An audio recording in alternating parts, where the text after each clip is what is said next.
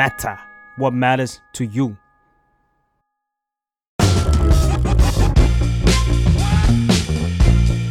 อดัลหรือยัง เรื่องผู้ใหญ่ที่มหาลัยไม่ได้สอน สวัสดีค่ะ ยินดีต้อนรับเข้าสู่รายการอดัลหรือยังกับอิงพลมนนะคะ วันนี้ก็จะชวนทุกคนมาคุยกันในเรื่องของการลงทุน ซึ่ง อาจจะดูแบบเป็นการลงทุนอีกแล้วเนาะแต่วันนี้เราจะมาในโหมดของลงทุนของธุรกิจ ซึ่งเราก็อยู่กับพี่ต่อค่ะ สวัสดีค่ะ สวัสดีครับอิงครับพี่ต่อแนะนำตัวหน่อยค่ะ ก็ชื่อต่อนะครับต่อเพนกวินครับผมก็ทำร้านอาหารแล้วก็ทำเพจให้ความรู้เรื่องธุรกิจด้วยอืมรวมถึงอิงเห็นผลงานล่าสุดด้วยใช่ไหมหนังสือ ใช่เป็นหนังสือเล่มที่สี่แล้วอืมชื่อว่าค่ะเจ๊งในกระดาษ ซึ่งก็เลยเป็นที่มาของการคุยเรื่องของการลงทุนธุรกิจในวันนี้เหมือนกันเนาะครับเพราะว่าเราอยากจะรู้ว่าการลงทุนเนี่ยมันมีทั้งทั้งแบบไปได้ แล้วก็เป็นทั้งเจ๊งอืมแล้วก็หลายครั้งที่เราแบบว่ากลัวที่จะเจ๊งอะแล้วมันก็เลยไม่ทำให้มันไม่ได้เริ่มต้นสักทีอืมเลยอยากจริงจะให้พี่ต่อช่วยแบบมา ให้พวกเรารู้หน่อยว่าเราเราจะยอมรับความเจ๊งนี้ได้ยังไง ก่อนที่เราจะเริ่มธุรกิจกัน อืมต้องบอกว่าจริง ๆ เป็นเรื่องปกตินะที่ คนที่อยากเป็นเจ้าของธุรกิจแล้วกลัวเจ๊งใครไม่กลัวเจ๊งเนี่ยสิแปลกพี่ว่าการกลัวเจ๊งไม่ใช่เรื่องที่ผิด แต่ค่ะถ้าเกิดเรากลัวเจ๊งแล้วเราไม่ได้มีการทำอะไรเพื่อป้องกันโอกาสที่มันจะเจ๊งอะอันนี้เป็นเรื่องที่ที่น่าผิดกว่าหรือน่าเสียดายยิ่งกว่า ซึ่งการที่เราเราจะทำอะไรสักอย่างหนึ่งอะเรารู้อยู่แล้วว่าเราจะทำอะไร อะไรมีโอกาสที่จะเกิดขึ้นทำไมเราไม่ลองเอาสิ่งนั้นมาลองสเก็ตในกระดาษวาดในกระดาษก่อน ดีกว่าเราบอกว่า เฮ้ยทำธุรกิจอะลงเองเจ็บเอง เดี๋ยวจะได้เรียนรู้ ถ้าเรามีเงินสักหนึ่งร้อยล้านบาททำไปเลย ลงทุนสักสิบล้านบาทต่อธุรกิจต่อธุรกิจเราเช็คได้สิบครั้งค่ะแต่ถ้าเกิดเราบอกว่าเราเก็บเงินจากการทำงานประจำมา5ปี10ปี เพื่อจะมาเป็นเจ้าของธุรกิจ เราจะต้องเริ่มทำอะไรสักอย่างหนึ่งเพราะเราต้องดูแลเลี้ยงดูครอบครัว เราก็คงไม่ได้อยากเจ๊งใช่ฉะนั้นใช่ของบางอย่างเรากางทุกอย่างลงบนกระดาษ แล้วก็ลองดูว่า เอ๊ะเราลองคำนวณไปแล้ว มันคุ้มค่าที่เราจะทำหรือเปล่า มันมีความเสี่ยงในธุรกิจอะไรที่จะเกิดขึ้นมาบ้างค่ะแล้วถ้าเกิดมันไม่เวิร์กจริง ๆ อาจจะไม่ได้หมายความว่างั้นเราห้ามทำธุรกิจนี้หรือทำเลนี้ แต่อย่างน้อยมันจะทำให้เรารู้ปัจจัยบางอย่าง เช่น เพราะว่าค่าเช่ามันแพงไป รายได้ต่อหัวที่เราคิดว่าเราจะได้จากลูกค้ามันน้อยไปจำนวนลูกค้าที่เราคิดไว้มันน้อยไป เพราะอยู่ทำเลนี้ค่ะเราจะได้รู้ว่าถ้าเราจะทำให้มัน work เราควรจะต้องทำยังไงอืมโอเค ก่อนเราจะลงไปใน detail พวกนั้นเนาะแอบถามก่อนว่าหนังสือเจ๊งในกระดาษเนี่ยมันมาจากแบบประสบการณ์ชีวิตของพี่ต่อ หรือว่าการตกตะกอนมายังไง หรือแอบถามได้ไหมว่า เพราะว่าพี่ต่อแบบมีประสบการณ์ในการเจ๊งมาหลายครั้ง หรือคิดว่ายังไงครั้งแรกมันต้องเจ๊งว่ะเลยแบบมาเริ่มเป็นหนังสือเล่มนี้ ถูกต้องหมดเลยคืออย่างแรกต้องบอกแบ็กกราวด์อย่างนี้ก่อนที่ค่ะเป็นสถาปนิกอืมสถาปนิกก็ทำการอะไร ออกแบบ requirement ของลูกค้าออกแบบบ้านออกแบบโรงแรมออกแบบร้านอาหาร แต่ก่อนเราไม่เคยรู้หรอกว่าทำไมลูกค้าจะต้องบอกว่าคอนโดจะต้องขนาดนี้เท่านั้นทำไมร้านอาหารจะต้องได้จำนวนที่นั่งเท่านี้ ค่าก่อสร้างห้ามเกินเท่านี้ เราแค่เป็นคนได้รับโจทย์แล้วออกแบบในมุมความสวยงาม ให้ตอบโจทย์กับความต้องการของเจ้าของค่ะเพื่อเขาจะได้ไปขายต่อให้กับลูกค้าได้ พี่ก็เลยคิดว่าเออเราก็อยากจะรู้ว่าจริงๆอะมันเป็นยังไง เราก็เรียนปริญญาโทใบแรกพี่ไปเรียนทางด้าน facility management ค่ะก็เป็นเรื่องของการ operate การบริหารจัดการ property หลังจากที่สร้างเสร็จไปแล้ว เรียกง่าย ๆ ถ้าเรียกง่ายๆก็คือฝ่ายอาคารสถานที่ในการดูแล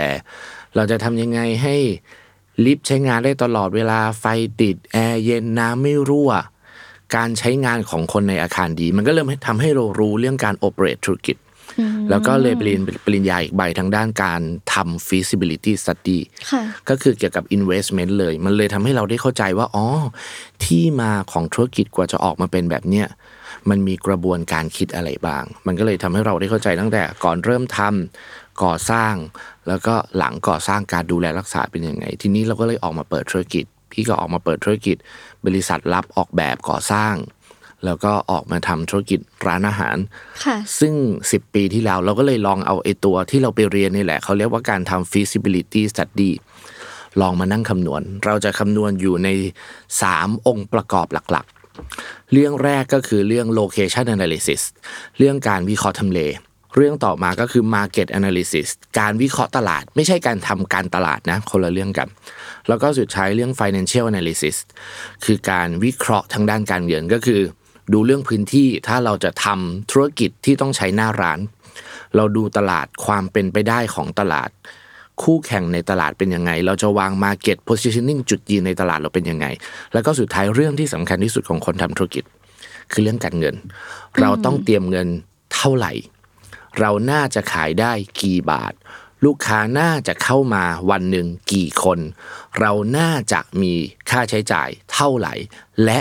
เราน่าจะเหลือกำไรต่อเดือนเท่าไหร่ และเราน่าจะคืนทุนในระยะเวลาเท่าไหร่ ทุกอย่างที่เราคิดทั้งหมดต้องเปลี่ยนออกมาเป็น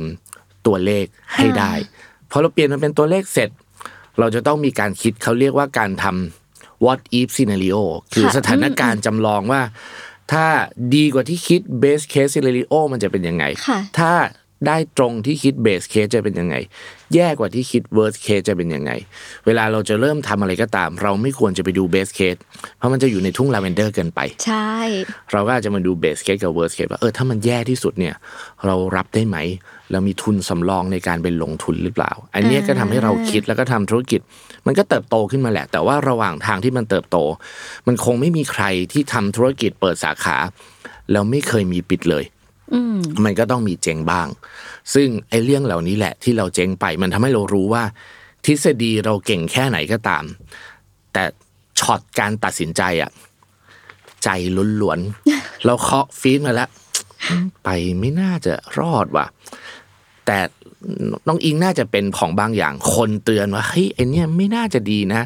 ทั้งที่คนมีประสบการณ์เลยอะ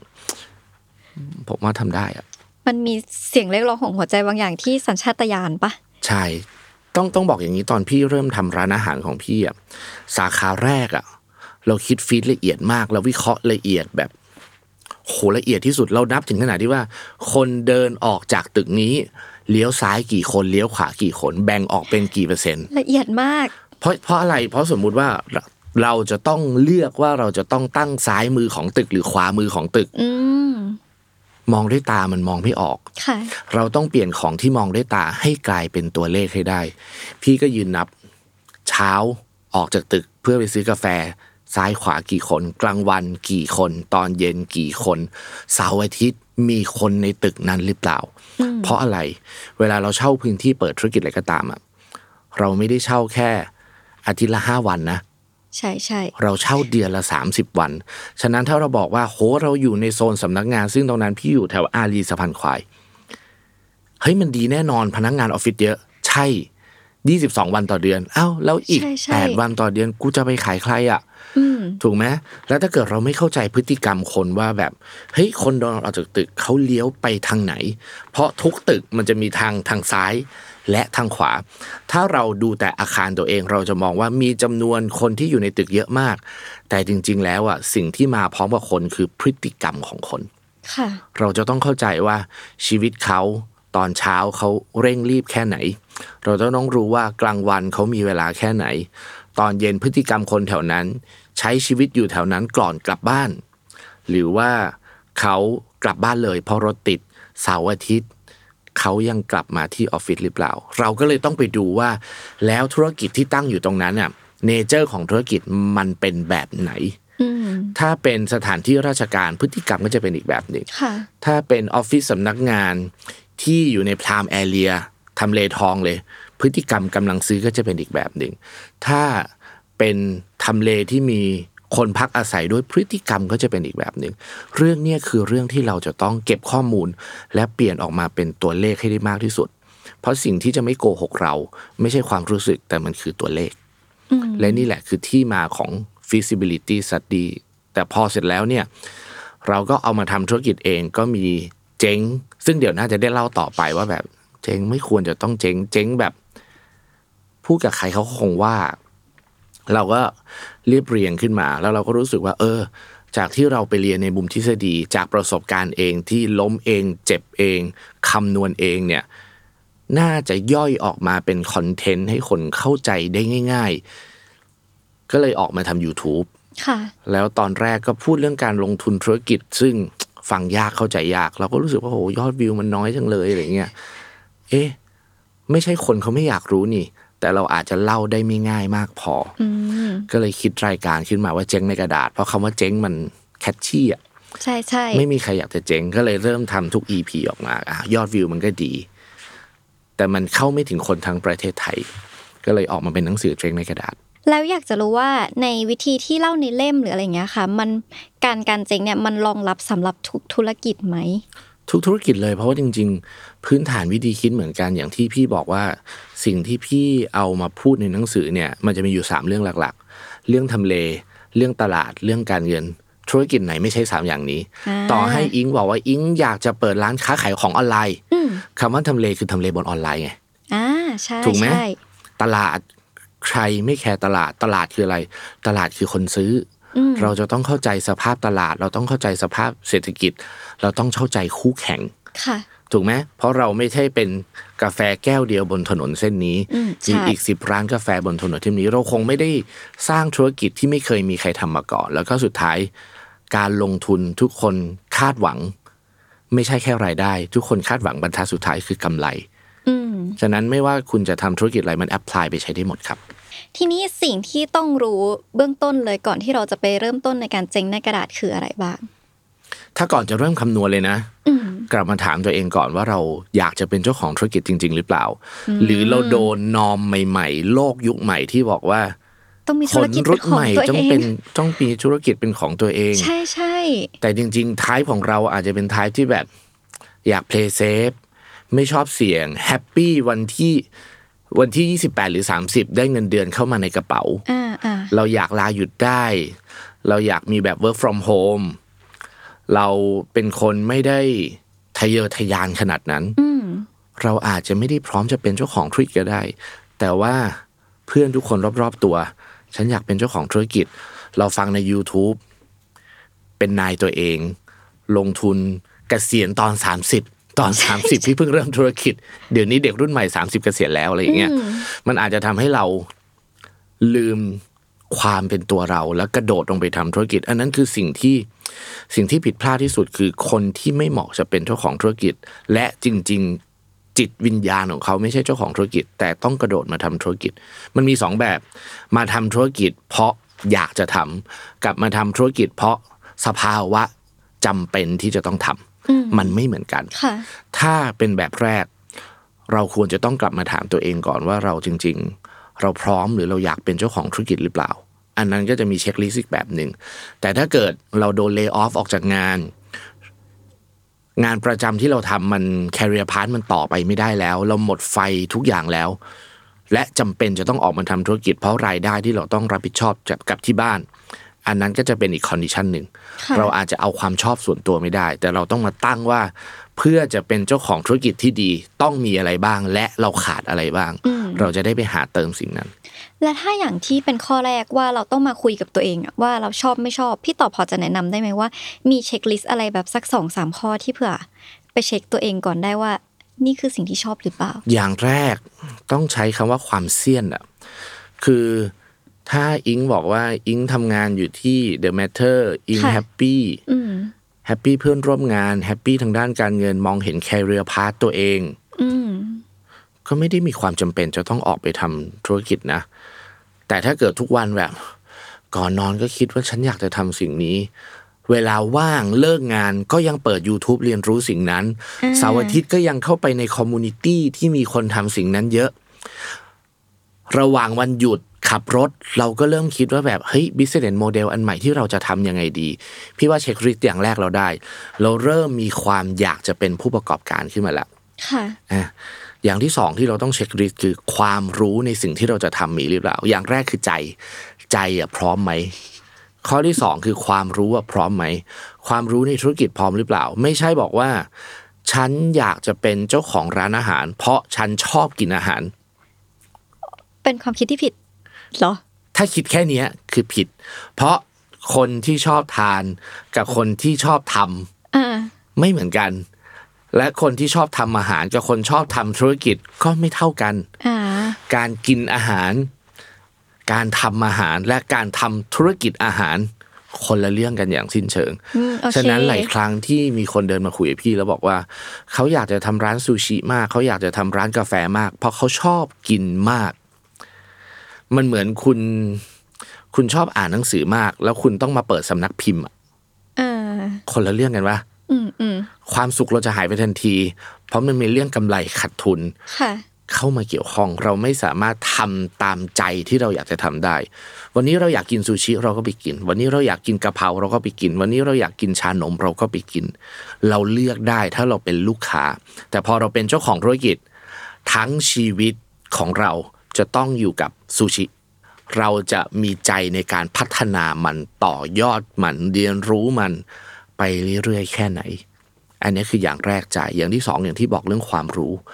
การทำธุรกิจเรารู้กว้างไม่ได้ค่ะเราต้องรู้ลึกด้วย อืมใช่ ฉะนั้นเรามั่นใจแค่ไหนว่า เรารู้ลึกมากพอ เพราะลูกค้าเดี๋ยวนี้รู้ลึกกว่าเจ้าของอีกนะ แอบแอบจริงเนาะ ใช่ไหมจริงใช่ใช่เพราะเขาก็มีโอกาสที่จะไปลองในสิ่งนั้นในหลาย ๆ ที่หลาย ๆ เจ้าเหมือนกันโอ้ยลูกค้าบางคนดีเทลเก็บแบบทุกดาวใช่มิชลินมีกี่ดาวเขาเก็บหมดแบบเนี้ยอืมเราเคยไปเรียนรู้เหล่านี้หรือเปล่าค่ะเราไม่จำเป็นจะต้องไปเป็นเชฟซูชิเอง แต่เราเข้าใจธุรกิจร้านอาหารญี่ปุ่นไหมเราเข้าใจปัจจัยที่จะทำให้ซูชิคำหนึ่งเป็นคำออกมาที่ดีหรือเปล่า วัตถุดิบที่มันเกี่ยวข้องมีอะไรบ้างค่ะธุรกิจ ต้นทุนโครงสร้างต้นทุนเป็นยังไง อันนั้นคือความรู้ในธุรกิจ สิ่งที่เราต้องรู้คือ source of income รายได้จากธุรกิจเราจะมาจากตรงไหนได้บ้างอืม cost structure โครงสร้างต้นทุนเรามีโครงสร้างค่าใช้จ่ายของธุรกิจอะไรบ้างค่ะปัจจัยที่จะทำให้ธุรกิจประสบความสำเร็จมีอะไรบ้าง นั่นคือข้อที่สองข้อที่สามคือความพร้อมในเรื่องของการเงิน ถ้าเราบอกว่าเราอยากจะเป็นเจ้าของร้านอาหารซูชิเหมือนเดิม เราต้องใช้เงินลงทุนระดับ 3 ล้านบาทต่อสาขา ปรากฏว่าอิงบอกเอออิงเพิ่งมี 1 ล้านบาทอืมอิงจะไปเปิดกู้หนี้ยืมสินเลย กู้ธนาคาร กู้พ่อกู้แม่ กู้เพื่อน เรามั่นใจได้ยังไงว่าเราจะได้กำไรตั้งแต่บาทแรก ตั้งแต่เดือนแรกที่เราเปิด มันก็มีโอกาสค่ะที่กว่าจะมีคนรู้จักจะต้องใช้เวลา และถ้าเกิดธุรกิจมันยังไม่มีกำไร เรามีเงินเดือนอยู่ในธุรกิจนั้นหรือเปล่า ถ้าเราไม่ได้มีเงินเดือนในธุรกิจนั้นด้วย เราจะมีรายได้จากช่องทางไหน ในการมา support เราระหว่างที่ธุรกิจมันกำลังจะโตอืมและเรามีศักยภาพในการรับความเสี่ยงได้มากแค่ไหน ถ้าธุรกิจนี้มันไปไม่ได้หรือเจ๊ง เราจะมีเงินมา เริ่มต้นอะไรใหม่ๆไหม หรือเรามีภาระที่บ้านมากน้อยแค่ไหนต่อเดือน เราต้องทำการเช็คลิสต์หมดเลยนะว่า ขั้นต่ำที่สุดเราต้องมีเงินกี่บาทเพื่อให้เราใช้ชีวิตอยู่ต่อไปได้ และอยากให้คิดเลยว่า และถ้าธุรกิจนั้นมันไม่ work ไอ้เงินก้อนเนี่ยเราจะหามาจากไหน นี่คือความพร้อมในเรื่องการเงินค่ะแล้วก็สุดท้ายพี่ว่าความพร้อมในเรื่องของทีม เราไม่ใช่ซูเปอร์แมน SME บางครั้งมันก็ไม่ได้ย่อมาจาก small and medium size enterprise มันย่อมาจาก Superman can do everything แต่จริงๆซูเปอร์แมนวันหนึ่งก็มีวันหมดแรงอะถูกไหมค่ะเราจะหา partner มาช่วยเราได้ยังไง เรามีทีมงานที่มีประสบการณ์ตรงนั้นหรือเปล่า ถ้าเราไม่มีประสบการณ์ เราควรจะมีทีมงานที่มีประสบการณ์ในเรื่องนั้นๆ เพราะถ้าทุกคนที่มามีแต่ใจ มีแต่ตังค์แต่ไม่มีประสบการณ์เลย มันเหมือนก้มหน้าแล้วขวิดไปเรื่อยๆอะยังไงมันไปไม่ถูกหรอก พี่ว่าก็เป็นสามสี่เรื่องเนี่ย ที่เราจะต้องมาเช็คว่าเรามีความพร้อมหรือเปล่าหรือซึ่งทั้งหมดตรงนั้นน่ะทำได้ก่อนที่จะเริ่มต้นธุรกิจนะไม่ใช่เริ่มต้นธุรกิจแล้วค่อยไปทำแอบถามเรื่อง partner หน่อยเพราะว่า อิงว่ามันน่าจะมีหลายคนที่แอบคิดว่า ถ้าเราทำคนเดียวอะเราเรามีความกลัวเจ๊ง เรากลัวแบบหัวเดียวไปไม่รอด เราหาแบบเพื่อน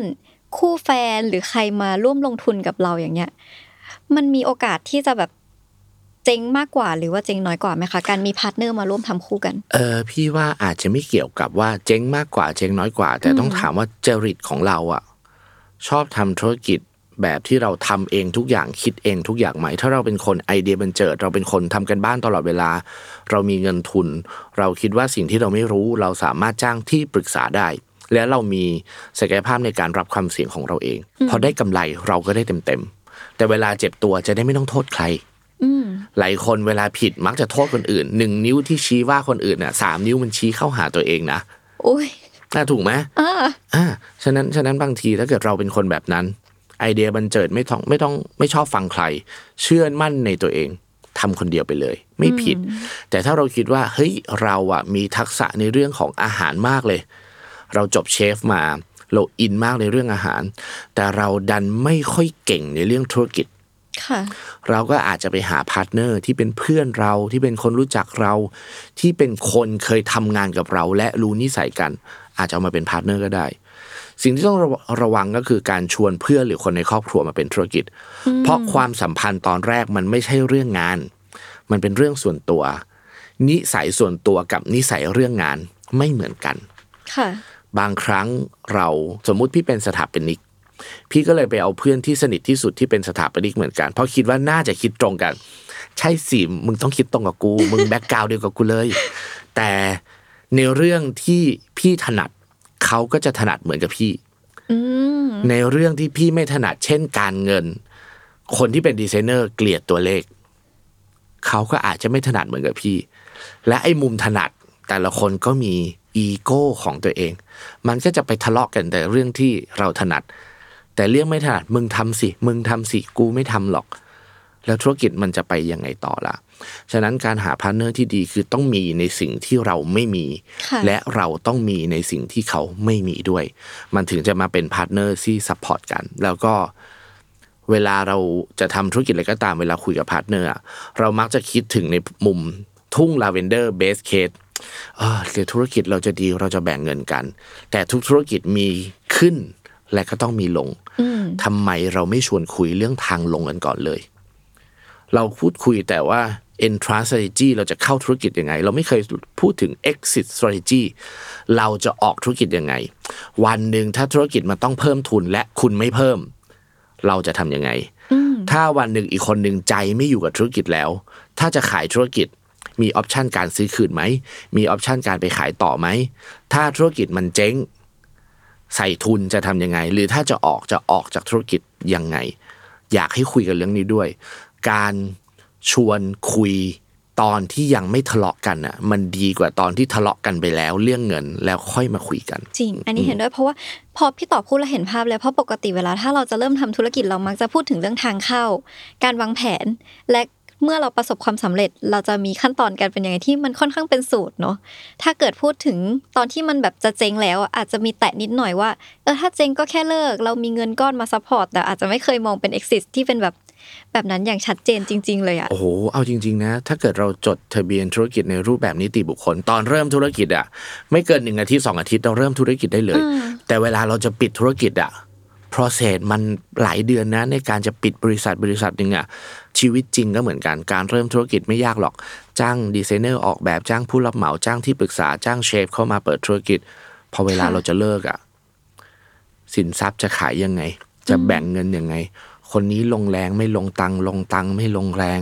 มีหนี้ใครจะเป็นคนรับผิดชอบหนี้จะปิดยังไง จะเซ้งธุรกิจยังไง จะคืนพื้นที่ยังไง จะโดนยึดค่า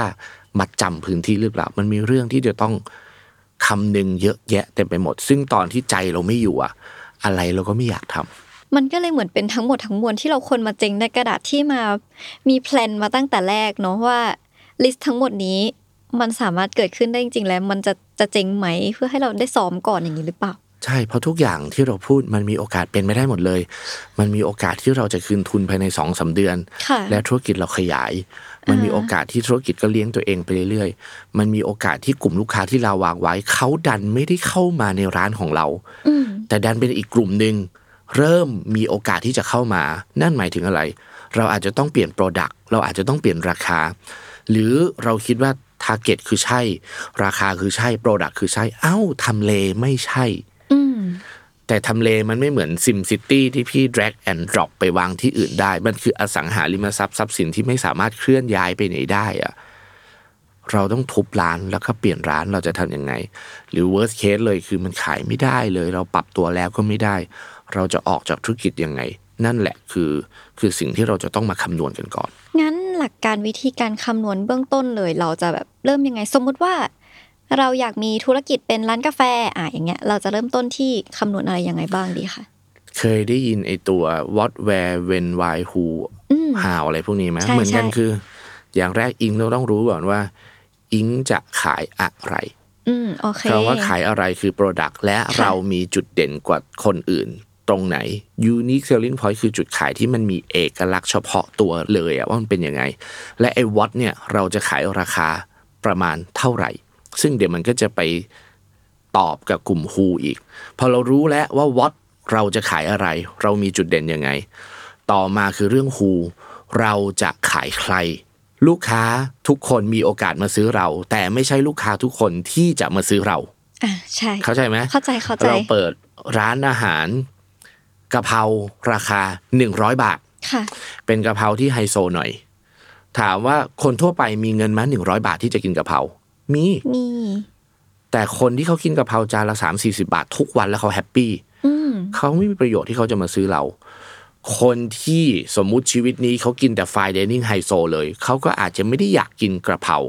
หรือเขาบอกว่าเฮ้ย target เนี่ย เป็น target ที่ใช่เลย แต่เขาดันอยู่นครปฐมร้านเราอยู่ที่รัชดา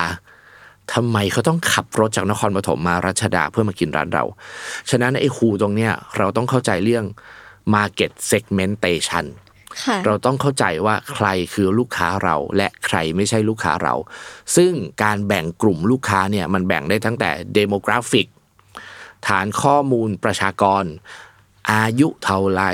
เพศอะไร รายได้ประมาณเท่าไหร่ อาชีพอะไร พวกนี้ก็คือฐานข้อมูลประชากรค่ะเราแบ่งได้ทาง geographic คือเราแบ่งได้ถึง ทางภูมิศาสตร์ คนอยู่นครปฐมคงไม่ได้อยากกินรัชดา ถ้าเกิดร้านอาหารเราอยู่รัชดา เราก็คิดว่าเขาเรียก coverage area ระยะทางที่กลุ่มลูกค้าหลักมีโอกาสมากินเราอาจจะอยู่ที่ 3 กิโลเมตร ถ้าร้านเราไม่ใช่ร้านอาหารที่โห มีร้านอาหารที่มีความหลากหลายขนาดนั้น เราขายแค่กะเพรา ก็อาจจะคนรัศมี 3 กิโลเมตร ก็คือทาง geographic ทาง behavior คือพฤติกรรมของเขา เขาเป็นคนชอบกินเผ็ดไหมเขาเป็นคนชอบอะไร เขาใช้ชีวิตตอนเย็น เขาใช้ชีวิตตอนกลางคืนไลฟ์สไตล์ของเขาเป็นยังไง อันนี้คือเรารู้ว่า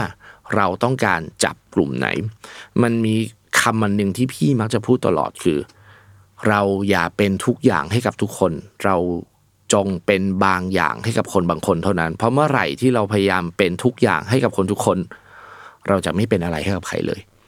เราอย่าบอกว่าเราขายของให้กับคนทุกคน คนทุกคนมาซื้อได้ แต่ไม่ใช่คนทุกคนมาซื้อ เราต้องทำการล็อกเป้า ในศัพท์การตลาดเขาคือเขาเรียกว่าเราต้องรู้ buyer persona อ่ากำลังจะถามเลยใช่ว่าไหมคือการทำ persona ใช่ไหม เราต้องรู้ถึงขนาดที่ว่าถ้าเรายกตัวอย่างผู้หญิงคนหนึ่งน้องอิงคนนี้เป็น target ร้านอาหารพี่เลยอิงคนนี้จบการศึกษาอะไร อิงคนนี้มีไลฟ์สไตล์การแต่งตัวยังไง แบรนด์เนมที่เขาใช้เขาใช้แบรนด์อะไร เขาเดินทางมาทำงานด้วยรถ ขนส่งสาธารณะหรือรถยนต์ส่วนตัวค่ะเลิกงานแล้ว เลิกงานแล้วเขาชอบไปเดินที่ไหนโซเชียลมีเดียที่เขาเล่นหลัก ๆ คืออะไร เราต้องกำหนดตัวละครตัวหนึ่งขึ้นมา แล้วเราค่อยคิดว่าถ้าเกิดเราจะจีบตัวละครตัวเนี้ยอืมเราต้องจีบแบบไหนค่ะเพราะเวลาเราจีบผู้หญิงคนหนึ่งเราจะทำกันบ้านผู้หญิงคนนั้นอย่างละเอียด แล้วมันจะเป็นเหมือน personalize ออกไป แต่ถ้าเราบอกว่าเราจะจีบผู้หญิงทุกคน เราจะใช้คำพูดมาตรฐาน เราจะวิธีการจีบมาตรฐาน ซึ่งมันทำให้ลูกค้าคนนั้นรักเราไม่ได้หรอก อันนั้นคือ buyer persona คือ รู้วอตขายอะไร รู้วูขายใคร ต่อมาคือ who คนนั้นอะ มันอยู่ที่ไหนอืมก็เลยต้องเป็นตัว where อ่าฉะนั้นถ้าเกิดพี่บอก buyer persona คือคนอย่างอิง คนอย่างอิงในกรุงเทพมหานครน่าจะอยู่ที่ไหนบ้าง คนทำงานออฟฟิศ อ่า อย่างแรก สีลมสาทร อ่าอ่าถูกไหมเราเริ่มมา scope down ลงมา อย่างที่สองคือ แถวอะสีลมสาทรวิทยุคือโซนแรกค่ะโซนที่สองอาจจะบอกว่าโซนพหลโยธินอืมอารีย์สะพานควายโซนออฟฟิศสำนักงานแถวนั้น โซนที่สามคือโซนรัชดา โซนที่สี่ก็อาจจะเป็นโซนเลียบด่วน เลียบด่วนรามอินทราทาวน์อินทาวน์อะไรพวกนี้อะห้าโซนที่เป็นออฟฟิศ area ของกรุงเทพ เอ๊ะ เราเริ่มมาดูแล้วว่า แต่คนอย่างอิงเนี่ย ฐานเงินเดือนอยู่ประมาณนี้ อะ สมมุติอยู่ประมาณสักสองหมื่นห้าถึงสี่หมื่นบาท เอ๊ะ สีลมสาทรอาจจะเป็นกลุ่มพนักงานที่มีค่าตัวสูงกว่านั้น อ่า เราอาจจะบอกว่าอ่าค่อยๆตัทาดร์เก็ตออกเราอาจจะไม่ใช่ก็ได้ เฮ้ยอารีสะพานควายใช่ รัชดาใช่ เรียบด่วนรามอินทราใช่ ตรงนี้ก็ใช่ อะ เราดูอะไรอีก เราเราดูว่าแวร์ละ เราค่อยเราอาจจะไปดูสภาพการแข่งขันอ๋อไอร้านกะเพราที่เราจะไปตั้งเนี่ยโอ้ตรงนี้ร้านกะเพราเยอะเฮ้ยตรงนี้ไม่ดี เอ๊ะ ตรงนี้อาจจะตรง target กว่า เอ๊ะอิงเดินทางด้วยรถขนส่งสาธารณะมาดี target ของเราคือคนที่มาง่ายไปง่าย อ๋อ เลียบด่วนอาจจะต้องตัดทิ้ง ไม่มีรถขนส่งสาธารณะอืมอ้าวอาจจะเหลือย่านพหลโยธิน อาจจะเหลือย่านรัชดา เราค่อยมาตัด choice ออก ไปเรื่อยๆ แล้วเราก็ไปดูว่าต่อมาคือ แล้วราคาค่าเช่าอยู่ประมาณไหนล่ะ ทีนี้ต้องมาเช็คลิสต์ตัวเราเองแหละว่า เราอยากได้ค่าเช่าไม่เกินเดือนละสามหมื่นบาท เราก็ดูแล้วก็พื้นที่ที่เราอยากจะได้อยู่ประมาณสักหกสิบตารางเมตร มีครัวอยู่ประมาณสิบห้ายี่สิบมีที่นั่งอีกประมาณสักสี่สิบตารางเมตร ก็ต้องเริ่มไปดูแล้วว่าเฮ้ยสีลมสาทรคือตัดทิ้งไปเลย ค่าเช่าหกหมื่นนี่อาจจะได้ห้องครูหนูขึ้นมานิดหนึ่ง อ่าค่ะรัชดามันจะอยู่ตรงไหน อะไรอยู่ตรงไหน อันเนี้ยก็จะต้องไปดูต่อ ต่อมาคือเวนเวนคือพฤติกรรมของคนแบบอิงอะพฤติกรรมคนแบบอิงเป็นยังไง อิงมาออฟฟิศตอนเช้า เริ่มต้นประมาณกี่โมง บางออฟฟิศบางโซนเขาเริ่มต้น 10บโมงนะเขาไม่ได้เริ่มต้น9ก้าโมงตอนเที่ยงเราใช้ชีวิตแบบไหน เราเดินไปกินอาหารรอบๆตึก หรือเราคาพูไปทานอาหารข้างนอกเพราะแถวนั้นไม่มีร้านอาหารเลยอ่าตอนเย็นเรารีบกลับบ้านไหมหรือเราจะนั่งทำงานไปเรื่อยๆเลิกทุ่มหนึ่งเราค่อยกินข้าวเราค่อยกลับบ้าน เพราะบางทำเลอย่างเช่นสีลมสาทรพนักงานห้าโมงครึ่งเป้งไม่เกินหกโมงกลับบ้านหมดเลยเพราะรถติดอืมถูกไหมอ่า เราก็เริ่มไปดูแล้วว่าเวนเป็นยังไงอ้าวเวนเสาร์อาทิตย์วันธรรมดาเป็นแบบนี้เวนเสาร์อาทิตย์อยู่ที่ไหนอ้าวไม่ได้อยู่ทำเลเรานี่หว่าอ้าวชิปหาย เสาร์อาทิตย์เราจะขายใครวะ ฉะนั้นมันมีคำว่ากลุ่มลูกค้าหลักและกลุ่มลูกค้ารองทันทีอืมเรารู้แล้วกลุ่มลูกค้าหลักเราจะจีบอิงแต่กลุ่มลูกค้ารองอิงไม่อยู่ให้เราจีบแล้วเสาร์อาทิตย์ เราต้องหากลุ่มจะจับอื่นกลุ่มไหนเข้ามาได้บ้าง เราก็กลับไปเช็ค where ว่า where ตรงนั้นน่ะ นอกจากกลุ่มพนักงานประจำแล้ว มันยังมีกลุ่มไหนที่น่าจะเป็น target ของเราอีกอ่า และพฤติกรรมของอิงใช้ชีวิตแบบไหน นั่นคือการดู behavior ค่ะอะทีนี้ต่อมาพอเรารู้อะ what แล้ว who แล้วอืม where แล้ว when แล้ว how เราจะเข้าถึงคนคนเนี้ยแบบไหน เราจะเข้าถึงในรูปแบบของออนไลน์ คนคนนี้เล่นโซเชียลมีเดียแพลตฟอร์มไหน คนตรงนี้ชอบการเล่าเรื่องแบบ short clip แบบ long clip แบบรูป แบบสเตตัส เป็นยังไง คนคนนี้เดินไปตรงไหน เราจะรู้ว่าเราจะตั้งบิลบอร์ดตรงไหน เราจะเอา leaflet ยังไงไปแจกเขาเราจะ approach เข้าถึงเขายังไง รวมไปถึงการทำ Market Positioning การแต่งตัวเราให้ดูดีที่เราจะ attract คนคนนี้ให้มาชอบเราได้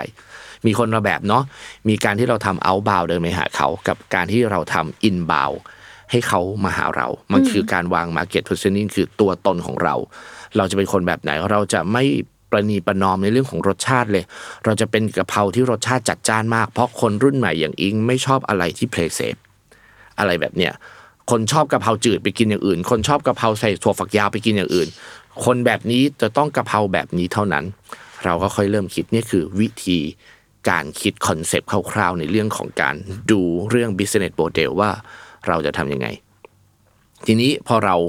เรารู้แหละว่า business model เราจะเป็นประมาณเนี้ยทีเนี้ยก็คือพอเราได้ทำเลเรียบร้อย เรารู้กลุ่ม target เรียบร้อย เราเริ่มตั้งราคาเรียบร้อย ก็เข้ามาสู่ตอนคำนวณการเงินและว่าไอ้การเงินของเราเนี่ยมันจะเป็นยังไง ยกตัวอย่างร้านกระเพราเหมือนเดิมแล้วกัน สมมติวันนี้เราบอกแล้วว่าเราจะทำร้านกระเพราเพื่อจับกลุ่มลูกค้าประมาณนี้ และอยู่ย่านรัชดาตรงเนี้ยที่เราถ่ายทำกันอยู่ เราก็ต้องมาดูว่า แล้วคนแบบอิงเดินเข้ามาร้านเราอะจะใช้จ่ายต่อหัวกี่บาท ในศัพท์การทำธุรกิจรีเทลเขาเรียกว่า ticket average หรือ average check ค่ะก็คือรายได้เฉลี่ยต่อหนึ่งหัวอยู่ประมาณเท่าไหร่ ต่อให้เราบอกว่ากระเพราเราจะจานละหนึ่งร้อยบาท แต่ไม่ใช่ว่าอิงเดินเข้าร้านกระเพราแล้วอิงจะจ่ายแค่หนึ่งร้อยนี่ อิงมีค่าอะไรบ้างใช่ที่ต้องจ่าย มันยังจิปาถะค่าน้ำค่า service ค่าอะไรอื่น ๆ อีกด้วยเปล่า ใช่ คือบางทีคนสั่งกะเพราก็จริง แต่เราก็ยัแต่ก็ยังมีสั่งน้ำอย่างอื่นใช่เราก็อาจจะยังมีขนมใช่เราอาจจะมี side dish อาหารข้างเคียงที่มากินใช่ฉะนั้นต่อให้เราบอกว่าอาหารเราจานเฉลี่ย 100 บาท แต่ลูกค้าไม่ได้ใช้จ่าย 100 บาทกับเรา เราควรจะต้องรู้ให้ได้ว่า ลูกค้าที่เดินเข้ามาร้านเราหนึ่งคนน่าจะจ่ายกับเราเท่าไหร่ เพราะเราต้องมโนก่อนที่เราจะเปิดร้าน ค่ะอ่าซึ่งโดยเฉลี่ยสมมติผมไม่รู้ธุรกิจอื่น ธุรกิจร้านอาหารถ้าข้าวจานละร้อยเราควรจะได้ average check คือคูณ 2 ของราคาอาหารอืมเท่ากับพี่ควรจะได้เงินจากอิงประมาณ200 200 บาท ต่อครั้งที่มาทาน เราก็ต้องกลับไปดู product mix ของเราอีกว่านอกจากกะเพราเราขายแต่น้ำเปล่าหรือเปล่า ถ้านอกจากกะเพราเราขายแต่น้ำเปล่านั้นอารมณ์ อิงสั่งกะเพราหนึ่งจานหนึ่งร้อยบาท อิงสั่ง เครื่องดื่มน้ำเปล่าหรือน้ำอารมณ์ยี่สิบาท ให้ตายพี่จะได้เงินจากอิงแค่ร้อยยี่สิบเราไม่ได้ขาดทุนในเรื่องธุรกิจ เราขาดทุนรายได้คำว่าขาดทุนรายได้คืออะไร ขาดทุนรายได้คือ ธุรกิจทั่วไปที่เขาจับทาร์เก็ตแบบเนี้ยเขาได้สองร้อยอะอ่าอ่า เราได้ร้อยยี่สิบนั่นหมายถึงว่าอิงเนี่ยมีเงินในกระเป๋าสองร้อยแต่แต่อิ๊งพี่อะสามารถกระชากเงินจากอิงมาได้แค่หนึ่งร้อยยี่สิบบาทบาท เราขาดทุนรายได้ นั่นหมายถึงว่าถ้าปกติ เราคาดการณ์ว่าลูกค้าคนหนึ่งใช้จ่ายกับเราสองร้อยเราควรจะต้องขายให้ได้ วันละสมมุตินะห้าสิบหัว เราจะได้อยู่หนึ่งหมื่นบาท เดือนละสามแสนเราจะอยู่รอด ปรากฏว่าเราได้แค่ร้อยยี่สิบ จากวันละหมื่นบาท เราเหลือวันละหกพันเดือนละแสนแปดทันทีแสนสองต่อเดือนหายไปจากการแค่พี่ดึงเงินในกระเป๋าอิงไม่ได้แปดสิบาทต่อหัว แต่เราหายไปเป็นแสนบาทเลยอะอ่าเราก็ต้องไปคิดในตัว Product Mix และเมนูดีไซน์ ว่ากะเพราอย่างเดียวเนี่ยไม่ได้ ต้องมีกะเพราเนื้อร้อยยี่สิบต้องมีกะเพราทะเลร้อยห้าสิบต้องมีกะเพราวากิวส องร้อยห้าสิบอยากกินกะเพราหมูร้อยหนึ่งจ่ายเหมือนเดิม แต่วันเนี้ยเงินเดือนออกอยากกินวากิวอะกระชากเงินในกระเป๋าเป็นสองร้อยห้าสิบแล้วนะ ขายแต่น้ำเปล่าได้ไหมทีเนี้ยมะนาวโซดาไหมมันต้องมีน้ำที่เป็นเพิ่มจากยี่สิบถูบาทกไหมไปอีก เพราะเพราะอย่าลืมนะในมุมธุรกิจอะน้ำเปล่าขวดละกี่บาทห้าบาท เราขายได้กี่บาทยี่สิบาท เราได้กำไรต่อแก้วกี่บาทสิบห้าบาท เก๊กฮวยแก้วหนึ่งอะเราขายสามสิบาท ต้นทุนกี่บาทรู้ไหมครับ อิงห้าบาทเท่ากันอืมต้นทุนเก๊กฮวยกับน้ำเปล่าเท่ากัเท่านกัน แต่น้ำเปล่าขายได้ยี่สิบเก๊กฮวยไทยได้สามสิบมะนาวโซดา ขายได้แก้วละสี่สิบเก้าบาทห้าสิบาท ต้นทุนมะนาวโซดาคือสิบบาท ต้นทุนแพงกว่าน้ำเปล่าห้าห้าบาทบาท แต่ได้กำไรมากกว่าน้ำเปล่าสามสิบบาท เพอเพอๆกำไรจากมะนาวโซดา อาจจะกำไรพอๆกับข้าวกะเพราเลยก็ได้ ใช่ ใช่ไหมเป็นไปได้ เราเริ่มมองออกเลยไหมหลักการทำธุรกิจอะอ่าอ่าแล้วสุดท้ายคือของหวาน รู้หรือเปล่าว่าปกติกระเพาะของคาวกระเพาะของหวานแยกกัน ผู้หญิงอะอิ่มแค่ไหน ของหวานก็โขต้อองงหวานมา ของหวานต้องมา อืมเราขายกะเพราจานละร้อยเหมือนเดิม ลูกค้าคนนี้ดันสั่งมะนาวโซดาขึ้นเป็นร้อยห้าสิบลูกค้าคนนี้ดันสั่งอาหารเครื่องเคียงอีกร้อยหนึ่ง เป็นสองร้อยห้าสิบลูกค้าคนนี้ดันสั่งขนมอีกห้าสิบาทสามร้อยแล้วมันอาจจะไปถั่วเฉลี่ยกับบางคนที่ก็ยังสั่งกะเพราจานเดียวอืมกับน้ำเปล่าขวดหนึ่งก็คือยังร้อยยี่สิบอยู่ตรงนั้น แต่มันก็จะถั่วเฉลี่ยอืมนั่นแหละมันเรียกว่าการหาค่าเฉลี่ยรายได้เฉลี่ยต่อหัว อันเนี้ยแค่ลูกค้าหนึ่งคนนะ มันมีอะไรให้คิดวางแผนกลยุทธ์เต็มไปหมดเลย มันเลยต้องมีโปรโมชั่นที่เรียกว่า tent card วางบนโต๊ะไงเวลาเราเดินเข้าร้านอาหาร ใจอะอยากจะสั่งน้ำเปล่าอยู่แล้วไม่รู้จะคิดอะไร อยู่ดีๆ ก็มี tent card มะนาวโซดาใส่ในแก้วสวยๆ จาก 79 บาท เหลือ 49 บาท อยากสั่งว่าลด 30 อยากก็อยาสั่งกสั่งมันคือการป้ายยาแต่เราไม่ได้ป้ายยาผ่านออนไลน์ เราป้ายยาหน้าร้าน เขาเรียกการตลาดแบบนี้ว่า local store marketing LSM ป้ายกันซื่อๆเลย เราเดินผ่านหน้าร้านในห้าง อยู่ดีๆ ก็มีสแตนดี้อันใหญ่ปะทะหน้าเรา นั่นแหละคือ local store marketing อะพอเรารู้รายได้เฉลี่ยต่อหนึ่งหัวแล้วแล้วเนี่ย เราต้องรู้ว่า investment ของเราอะเป็นเงินเท่าไหร่ start up cost สมมุติเราบอกว่าเราทำร้านกะเพราร้านนี้ด้วยเงิน 2 ล้านบาทค่ะกะเพราไฮโซหน่อยสองล้านบาท เราคิดว่าหลังจากที่เราดู ต้นทุนธุรกิจต่างๆ แล้วเนี่ยเราน่าจะมีกำไรอยู่ 20%แล้วเราอยากคืนทุนที่ประมาณสัก 3 ปี เราจะต้องกำไรเดือนหนึ่งคือ 55,000 บาท ถ้ากำไร 55,000 บาทต้องเฉลี่ยกำไรห้าหมื่นบาทต่อเดือนกำไรห้าหมื่นบาทต่อเดือน ต้องขายได้ประมาณสองแสนห้าหมื่นบาทเป็นต้นไป เพื่อให้ได้กำไรยี่สิบเปอร์เซ็นคือห้าหมื่นบาท ถูกไหม เราต้องขายให้ได้สองแสนห้าหมื่นบาท ถ้า average เช็คต่อหัวอยู่ที่สองร้อยสองบาทสองร้อยบาท ถูกไหมอะอะอะเราต้องขายได้เดือนละหนึ่งพันสองร้อยห้าสิบ50 หัวบาทเราหารสามสิบวัน เราต้องขายให้ได้วันละสี่สิบเอ็ดถึงสี่สิบสองหัวเฮ้ยมันเริ่มยอะเห็นแล้วไหมแต่มันเยอะเนอะเริ่มเห็นวิธีการคำนวณยัง เราเรียกการคำนวณ backward กลับมา อิงก็ต้องคิดว่าอย่างแรกนะ เดินเข้ามาหนึ่งคนสองร้อยบาทเอาให้ได้ และต้องนับให้ได้สี่สิบสองหัวอะแล้วเราก็เช็คลิสต์ได้นี่ในเครื่อง POS ของเราอะอืมอืมทุกครั้งที่ลูกค้าสั่งลูกค้าที่เดินเข้าร้าน เราบันทึกจำนวนลูกค้าได้ ฉะนั้นเราไม่ต้องใส่ Excel ทุกตลอดเวลาหรอกใช่ใช่ใช่แต่ถ้าเราคร่าวๆว่า วันเนี้ยเกิน 42 หัวละใช่เนี่ยอันนี้เริ่มกำกำไรเริ่มมี เริ่มเริ่มน่ากำไรมีอยู่แล้ว น่าจะผ่านไปได้ น่าจะเริ่มคืนทุนได้ แต่อย่าลืมสัญญาเช่ามาตรฐานนะธุรกิจสัญญาเช่าอยู่ที่ 3 ปี ถ้าเราบอกเราคืนทุนที่ 3 ปีคืออะไร หลังจากนั้น เขาดันไม่ต่อสัญญา ใช่ มูลนิธินะครับอู้น่ากลัวเนอะอ้าวฉะนั้นนั่นหมายถึงอะไรเมื่อกี้เราบอกว่าเราคืนทุนที่ 3 ปี เราต้องขายให้ได้ 42 หัว โดยหัวเราประมาณ 200 บาท แต่ปรากฏว่าเฮ้ย เราดูทำเลเนี่ยดีลมันดีแบบพิเศษอะ่ะเขาอาจจะปล่อย3ปีก่อน เพื่อเตรียมขายตึก หรือดูดูหรืออาจจะทำอย่างอื่นเรจ้หรืออย่างอื่น นั่นหมายถึงเราบอกว่าไม่ได้ละ เราควรจะต้องคืนทุนภายในปีครึ่งมันจาก42หัวจะต้องขายกี่หัว ก็คูณสองเข้าไปเลยอีก84หัว มันน่ากลัวนะอะเห็นไหมมันี่ขนาดกะเพราจานละร้อยเข้านะมาเลยอะพอ84หัวยังไม่จบ พฤติกรรมเวนเป็นยังไง ใครกินกะเพราตอนเช้า ไม่มีร้านเราเปิดกี่โมง11โมงฉะนั้นเราจะขายกะเพราได้ตอนเที่ยง ร้านเรามีกี่โต๊ะ2ล้านบาทได้กี่โต๊ะกี่ที่นั่ง2ล้านบาทสมมุติพี่ได้14โต๊ะ56ที่นั่ง ฉะนั้นกลางวันน่ะ ลูกค้ามากินครั้งหนึ่งเราได้กี่ที่นั่ง ไม่ใช่56นะ14โต๊ะโต๊ะละโต๊ะ4คนคน ต้องเริ่มคิดเลขในใจสิบสี่โต๊ะโต๊ะละสี่คนก็56ที่นั่งที่นั่ง แต่มั่นใจไหมว่าทุกโต๊ะมากินสี่คน ใช่ อิงมากินคนเดียว แต่ด้านดังดันทำนั่งโต๊ะสี่คนใช่หายไปจะมีแบบเออ ขอโทษนะครับ คุณลูกค้าพอดีเดี๋ยวจะเอาลูกค้าอีกสองคนมานั่งด้วย เราอยากปะไม่นะ เราก็ไม่อยากถูกไหมนั่นหมายถึงว่าโดยเฉลี่ยเราก็ต้องรู้อีกว่า โดยเฉลี่ยเขาเรียก seat occupancy ถ้า 100% โต๊ะจะถูก occupy หรือถูกใช้งานอยู่ประมาณสัก 65-75%ก็คือ 3 ใน 4 ฉะนั้นถ้าเรามี 56 ที่นั่ง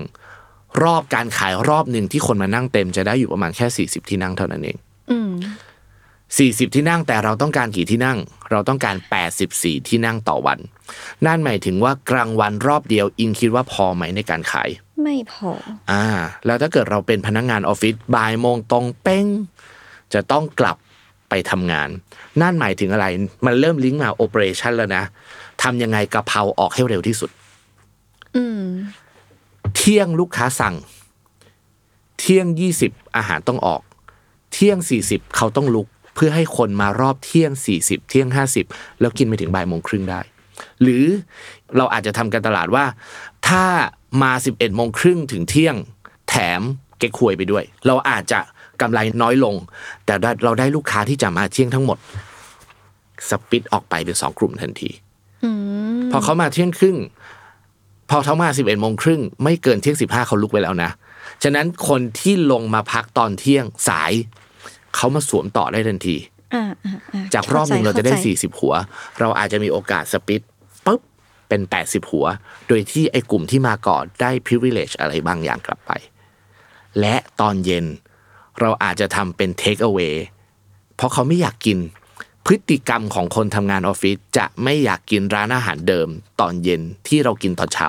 อ่าใช่ ถูกไหมใช่ ก็ฉันกินตอนกลางวันไปแล้ว แต่เราอาจจะมีอาหารแบบอื่นที่ใช้วัตถุดิบเดียวกับกระเพรา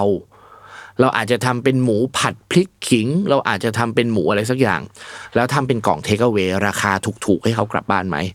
จากจานละร้อยเราอาจจะเหลือกล่องละหกสิบาทกำไรเราลดหน่อย แต่เราได้รายได้ในแบบที่เราไม่เคยได้ อืมอะอิงเริ่มเห็นเนาะค่ะแล้วถ้าเกิดเราบอกว่าเฮ้ย แต่เสาร์อาทิตย์มันไม่มีคนเลยอะจากเสาร์อาทิตย์ที่เราคาดหวังวันละ80กว่าจานอะเราอาจจะต้องเหลือวันละ30จานนะนั่นหมายถึงจากวันธรรมดา 84 จาน อาจจะต้องขึ้นเป็นวันละ 90 จาน เพื่อให้มาชดเชยอืมเนี่ยถ้าเกิดเราเราเข้าใจโครงสร้างธุรกิจทั้งหมดแบบเนี้ยเราอยากจะบอกเลยว่าแบบ ทั้งการลงทุน ทั้งการคิดเมนู การตั้งราคาเมนู การโอเปอเรชั่น การตลาดมันจะเป็นเรื่องเดียวกัน ถ้าเราเข้าใจธุรกิจในภาพรวมแบบนี้ แล้วก็เข้าใจเลยว่าทำไมบางคนถึงมีโอกาสเจ๊งเพราะถ้าเกิดว่า process มันไม่ครบแล้วมันอ่ามันแบบมันไม่ครอบไม่คิดไปจนถึง worst case ว่าว่าจำนวนปีเช่าจะถูกลดลงจะมีการใช่ปรับเปลี่ยนไปอะไรอย่างเงี้ย เราก็จะคิดแต่ว่าวันนี้เราได้กำไรเท่าไหร่ พรุ่งนี้เราก็ยังได้กำไรอยู่ เดือนนี้เราก็ยังได้กำไรสี่แต่อาจจะไม่ได้คิดถึงในระยะ ปีครึ่งสามปีแบบนี้ก็ใช่เป็นเพไปราะเราได้จคิดริงว่าเราดันลงทุน2ล้านบาทเหมือนเดิมๆใช่ใช่เรามีสัญญาเช่า3ปีอืมแล้วเราอยากจะคืนทุนปีครึ่ง แต่เราคิดว่าแบบฉันตั้งราคาขายข้าวกะเพราแค่50บาทก็พอ มันไม่พอสิ มันพอถ้าจำนวนลูกค้าแถวนั้น มันถูกเยอะมากด้วยและตุ้มมากินแล้วระวางระบบโอเปอเรชันที่11โมงมากินได้รอบหนึ่ง เที่ยงครึ่งมากินได้รอบหนึ่งบ่ายโมงครึ่งกินได้รอบหนึ่งและคนมากินมากพอเอาจำนวนเข้าว่าอืมใช่ก็ทำได้ใช่เหมือนกันก็ไม่ผิด ไม่มี business model ไหนผิดถูก แต่มันจะผิดถ้าเราไม่คิดให้ครอบคลุมและลิงก์ต่อถึงกันหมด แล้วถ้าอันเนี้ยเป็นเวที่เราแบบโอเปเรตมันให้แบบว่า ต่อได้ได้เยอะๆ ได้กำไรและสามารถคืนทุนได้ในระยะปีครึ่ง แล้วตรงไหนถ้ามันจะเป็นสัญญาณที่แบบว่าสัญญาณเตือนว่าธุรกิจเนี่ยมันกำลังจะไม่รอดแล้วกะเพรามันกำลังจะเจ๊งแล้วนะ ถ้าขายด้วยจำนวนอืมเท่านี้เท่านี้เท่านี้ในระยะ 3 ปี อ่าเมื่อกี้เราเรามองในมุม base case scenario ใช่ใช่สถานการณ์ที่ยังไม่ได้ทุ่งลาเวนเดอร์ แต่มันก็ไม่ได้แย่เกินไป ใช่ แต่อย่าลืมนะวันเนี้ยสมมุติเราเราตั้งราคาขายกับเราคิดต้นทุนในวันที่หมูโคโรบุตะที่เราขาย ราคาโลละ200บาทอ่าแต่ราคาวัตถุดิบมีถูกลงไหมไม่ไม่มีมี มีแต่แพงขึ้นนะนั่นหมายถึงอีกหนึ่งปีข้างหน้าหรืออีกสองปีที่เราขาย ถ้าหมูเป็นโลละสองร้อยห้าสิบอะ แต่เรายังขายได้ร้อยหนึ่งเหมือนเดิมอืมกำไรเราลดลงนะ เงินเดือนพนักงานตอนที่เราคิดฟีดเจ๊งในกระดาษ เราคิดว่าเราจะใช้พนักงานเจ็ดคนอะปรากฏว่าไม่พอ เราต้องมีกะอีกอันหนึ่งซึ่งต้องมีพนักงานเป็นแปดคน พนักงานเน็ตคือหนึ่งหมื่นห้าพันบาท รวมค่านู่นค่านี่นั่นหมายถึงว่ากำไรอิงหายไปเดือนละหมื่นห้านะครับอืมปีหนึ่งกำไรหายไปสองแสนนะ สามปีกำไรเราหายไปหกแสนนะ อันนี้ก็จะไม่คืนทุนแหละอันนี้ก็จะคืนทุนยาวกว่าเดิม เพราะแค่เพิ่มคนหนึ่งคน ฉะนั้นการใช้เทคโนโลยีเข้ามา เดี๋ยวนี้เราเห็นเราไปร้านอาหารแล้ว ให้ลูกค้าสแกน QR สั่ง อืมค่ะก็เป็นการลด operation การใช้เครื่องล้างจานก็คือลด operation การใช้ POS ก็คือลด operation เพราะเราเห็นแล้วไหมพนักงานหนึ่งคนมีมูลค่าต่อ 3 ปี สัญญาเช่าคือ 6 0 0 0 0 0บาท ฉะนั้นถ้าเราลงทุน POS จ่ายเดือนละ 500 บาท ให้ POS ขึ้นมาแทน เพื่อลดพนักงานในการจดออเดอร์โอเคอันใช้นี้เข้าใจแล้ว QR ให้ลูกค้าสแกน เพื่อตอน peak time พนักงานมันจะไม่ต้องวุ่นในการไปรับออเดอร์ลูกค้าอะอะอะและลูกค้าก็จะสั่งเร็วมากขึ้นพอลูกค้าสั่งเร็วมากขึ้น อาหารก็ออกเร็วจำนวนอาหารคนออกก็เร็วหมุนเวียนได้มากขึ้นจำนวนคนก็หมุนเวียนได้มากขึ้น ค่าเช่า ค่าน้ำค่าไฟ ฉะนั้นสิ่งที่เราต้องเข้าใจต่อมาคือธุรกิจเรามีต้นทุนอะไรบ้าง อะต้นทุนธุรกิจมีอะไรบ้าง ถ้าเป็นธุรกิจร้านอาหาร อย่างแรกต้นทุนที่สูงที่สุดของธุรกิจให้เดา ค่าคนหรือเปล่าค่าคนคืออันดับสองของธุรกิจร้านอาหาร ต้นทุนอย่างแรกคือต้นทุนวัตถุดิบไงอ่าใช่ ต้นทุนสินแต่ค้าตอนแรกนึกว่า มันจะมีแบบ mindset ว่าแบบเหมือนวัตถุดิบถ้าบางร้านเช่นแบบดังร้านก๋วยเตี๋ยวอย่างเงี้ยวัตถุดิบต้นทุนจะไม่สูงหรือเปล่าเออถ้าเกิดเป็นร้านอาหารสตรีทฟู้ดอะต้นทุนอ่าวัตถุดิบจะอยู่ประมาณ 30-40%ของยอดขายเลยนะ ก๋วยเตี๋ยวชามละ100บาท เขาก็ต้องใส่ของที่ดีมากขึ้น นึกออกปะค่ะเขาอาจจะมีต้นทุนอยู่ที่ 40 บาทก็ได้อืมแต่เฮ้ยถ้าเกิดเราเห็นก๋วยเตี๋ยวบางร้านขายชามละ 200 ต้นทุนเขาอาจจะอยู่ที่ 4 50 ก็ได้โหกำไรเขาเยอะแน่นอน ไม่ใช่เขาไปเปลืองต้นทุนค่าพนักงานไงอ่าเขาอาจจะไปเปลืองต้นทุนค่าเช่าอยู่ในห้างสรรพสินค้าที่ค่าเช่า 2 0 0 0 0นในขณะที่เราขายก๋วยเตี๋ยวค่าเช่าเรา 20,000อะโครงสร้างต้นทุนมันก็จะ ขึ้นขลยับงไปต่างกัน แต่ถ้าเป็นร้านอาหารปกติต้นทุนวัตถุดิบจะอยู่ประมาณ 30-35%ยอดขายค่ะต่อมาคือต้นทุนแรงงานคือ labor cost อืมโดยปกติ labor cost ธุรกิจร้านอาหารจะอยู่ประมาณ 15-20%ของยอดขาย ฉะนั้นถ้าเมื่อกี้เราบอกว่าอะไร เราบอกว่าเราต้องการรายได้ประมาณเดือนละ 250,000 บาท เพื่อจะอยู่รอด 250,000 บาทเราก็เอามา หาร 15,000 บาทไปเลยครับเฉลี่ย เท่ากับเราจะมีงบพนักงานอยู่เดือนละประมาณ 50,000 บาท ถ้าเราหาร 15,000เรามีพนักงานได้ 4 คนเองอะอืมเพื่อให้ได้สองแสนห้าฉะนั้นนั่นหมายถึงถ้าเราอยากมีพนักงานเกินสี่คน เงินเดือนเน็ตพนักงานก็อาจจะเหลือหมื่นสองถึงหมื่นสามเพื่อให้ขายได้สองแสนห้าไม่เยอะ และถ้าเกิดอะไรขึ้นถ้าอิงไม่ได้คิดตรงนี้ก่อน แล้วอิงมีเจ็ดคนกำไรเราก็จะหายไป อืมใช่ใช่ถูกไหม ต้นทุนพนักงานเสร็จ เรามีต้นทุนอะไรอีก เรามีต้นทุนค่าเช่า ค่าเช่าโดยเฉลี่ยก็อยู่ประมาณสักสิบถึงสิบห้าเปอร์เซ็นยอดขาย ถ้าเราอยากจะขายได้สองหมื่นห้าค่าเช่าเราก็ต้องอยู่ประมาณสักสองหมื่นห้าถึงประมาณสามหมื่นห้าปรากฏว่าอิงดันไปเช่าตึกแถวหกหมื่นบาทกำไรก็จะหายไปอีก ใช่ ถูกไหมค่าน้ำค่าไฟหนึ่งถึงห้าเปอร์เซ็นของยอดขาย อันเนี้ยไม่ได้เยอะ ถ้าเราเป็นร้านกะเพราค่าการตลาด แต่ก่อนมีแต่หน้าร้าน โตขึ้นมามี Facebook เราก็เริ่มยิงแอดโตขึ้นมามี IG IG ยิงแอดได้อีก โตขึ้นมามี Google Google ทำ SEM อีก มี TikTok TikTok ต้องไปทำอีกยิงแอดได้อีก เดี๋ยวนี้มี Affiliate Marketing แบ่งเปอร์เซ็นต์ออกไปอีก มี Delivery แบ่ง GP ออกไปอีก คิดว่าต้นทุนการตลาดน้อยเหรอ ไม่แหละ ก็ไม่น้อย อันนี้น่าจะดึงไปได้เยอะเลย อ่าฉะนั้นเนี่ยต่อให้เราคิดว่าเราขายได้สองแสนห้าหมื่นบาทตามที่เราคิดทุกเดือน แต่ต้นทุนเราอาจจะไม่ได้เหลือห้าหมื่นบาทอย่างที่เราคิดก็ได้นะ ถ้าเราไม่ทำบัญชีอืมมันก็จะกลับมาในเรื่องพื้นฐานธุรกิจบัญชีและการเงินอีกว่าเฮ้ยเราทำอาหาร เราเราไม่ได้ทำอาหาร เราทำธุรกิจร้านอาหารค่ะคำว่าธุรกิจมีอะไรอะ มีเรื่องตัวเลขเรื่องบัญชี เราเรียนรู้เรื่องเหล่านี้หรือเปล่า หรือเรายังขายของด้วยใช้กระเป๋าหน้าท้องแบบจิงโจ้อยู่ เก็บเงินจ่ายเงินอยู่ตรงเนี้ยเราจะรู้ไหมอันไหนคือเงินร้าน อันไหนคือเงินกู จ่ายค่าผ่อนคอนโด ทรัพย์สินส่วนตัว เอาก้อนนี้ไปจ่าย จ่ายค่าเช่าร้านจ่ายค่าน้ำแข็ง ขอให้เปิดกระเป๋ามาสิ้นเดือนยังเหลือคือโอเค แต่ ถ้าเกิดต้นทุนแต่ละอย่างเราขึ้น เราจะรู้ได้ไงต้นทุนแต่ละอย่างเราขึ้น เพราะเราทำทุกอย่างอยู่บนกระเป๋าหน้าท้องใบเดียวอืมอืมันเหมือนเราเดินไปหาหมออะแล้วหมอถามเป็นอะไร ไม่รู้ว่าหมอรู้แต่ว่าไม่สบาย หมอที่เก่งที่สุดในโลกก็รักษาเราไม่ได้ เพราะเราไม่รู้ด้วยซ้ำว่าเราปวดอะไรที่ตรงไหน การทำธุรกิจเหมือนกัน การทำธุรกิจคือถ้าเรารู้แค่ว่าเงิน หรือกำไรธุรกิจเราเหลือน้อย แต่เราไม่ทำการแบ่งแยกโครงสร้างต้นทุน และเราไม่รู้ว่ามาตรฐานของแต่ละหมวด ควรจะอยู่ประมาณเท่าไหร่อืมเราจะไม่รู้ว่าเราเป็นโรคอะไร เราเป็นโรคฟู้ดคอร์สเกิน เราเป็นโรคพนักงานเกิน เราเป็นโรคค่าเช่าเกิน เราเป็นโรคการตลาดเกิน พอเราไม่รู้เราก็จะแก้ปัญหาไม่ได้ นี่แหละคือความจำเป็นของการของการใส่ใจเรื่องการเงินธุรกิจ อีกหนึ่งค่าที่ที่เราต้องคิดอีกอย่างหนึ่งคือค่าตัวเราด้วย ถูกต้อง ใช่ไหมอืมเพราะอิงคิดว่าหลายครั้งที่เราอาจจะแบบใส่ใจในค่าพนักงานค่าอื่นๆจนลืมคิด ค่าตัวเราในแต่ละวันในการที่ไปลงแรงทำสิ่งนั้นเหมือนกัน เจ้าของธุรกิจมือใหม่ส่วนใหญ่ หรือบางคนที่เปิดร้านนานแล้วเนี่ย เงินเดือนของเราคือกำไรของร้าน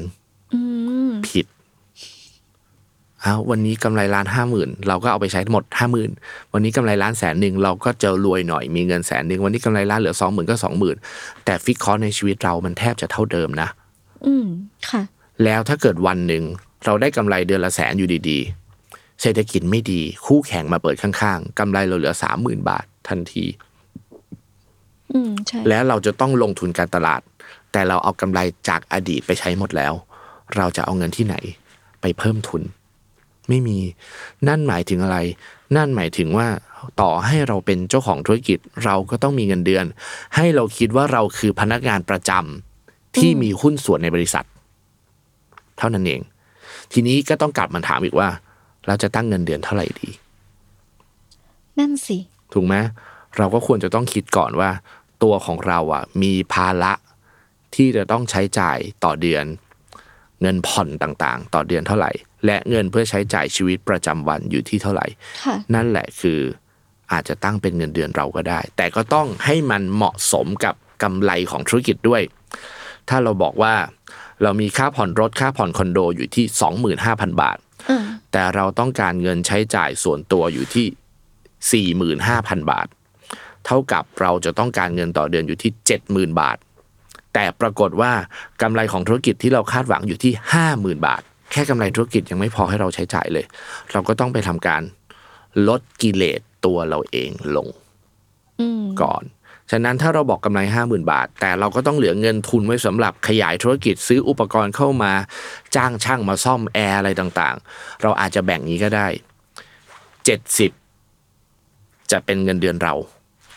30%เป็นเงินทุนของร้านเราแบ่งแบบนี้ก็ได้เหมือนกันอืมคืออย่างน้อยอาจจะไม่เป็นเงินเดือน fix ค่ะแต่ก็ให้เรามีเงินทุนที่จะไปอยู่ในร้านเราอืม และ 70%ก็เอามาใช้จ่าย แต่เราก็ต้องคิดนะว่า 70%นั้นก็ต้องให้เพียงพอต่อค่าใช้จ่าย ถ้ามันไม่พอ มันหมายถึงรายได้จากธุรกิจนี้มันไม่พอ เราอาจจะต้องเริ่มหาจ็อบเสริมในการไปทำอย่างอื่น หรือเพิ่มรายได้จากตรงนี้โดยการทำคราวคิ t เช่นเพิ่มไหมไม่ต้องเพิ่มฟรีคอร์สครัวเดิมวัตถุดิบเดิม แต่เปลี่ยนร้านใหม่ในออนไลน์กำไรมันอาจจะไม่เยอะ แต่มันก็ยังได้กำไรจากตัวที่ไม่เคยได้อืมเราอาจจะไปทำแคทเทอริงไหม ในการที่เอาตรงเนี้ยไปทำแคทเทอริงช่วงเย็นในช่วงที่ลูกค้าเราไม่เยอะและใช้ทีมเดียวกันออกไป เราก็ต้องเริ่มหารูปแบบรายได้ใหม่ แต่ของทั้งหมดเนี่ย เราคิดได้ตั้งแต่ยังไม่เริ่มธุรกิจนะอืมนั่นคือการวางแผน A แผน B แผน C รอไว้เลยอะทั้งหมดนี้ก็คือการร่างธุรกิจทั้งหมดเหมือนที่กำลังจะเกิดขึ้นจริงลงในกระดาษเลย เพื่อให้เราเห็นว่ามันเป็นไปได้ไหม ใช่แล้วก็ ใส่ใจเรื่อง worst case scenario ด้วย สมมุติเราบอกว่าเราขายได้ 2 5 0 0 0ได้กำไร 50,000 แต่ปรากฏว่า average เช็คต่อหัวที่เราบอกว่าอิงจะจ่ายพี่ 200อะค่ะชีวิตจริงเราได้แค่150อืมจะเกิดอะไรขึ้น เราจะต้องวางแผนอะไรต่ออะอีกเคสหนึ่งเราได้ 200 จริง ๆ แต่เราไม่ได้วันละ 84 หัว เราได้แค่วันละ 50 หัว เราจะแก้ยังไงกับมันต่อ ฉะนั้นเราอาจจะต้องเปลี่ยน positioning ของร้าน average เช็ค 200 บาทต่อหัวไม่พอละ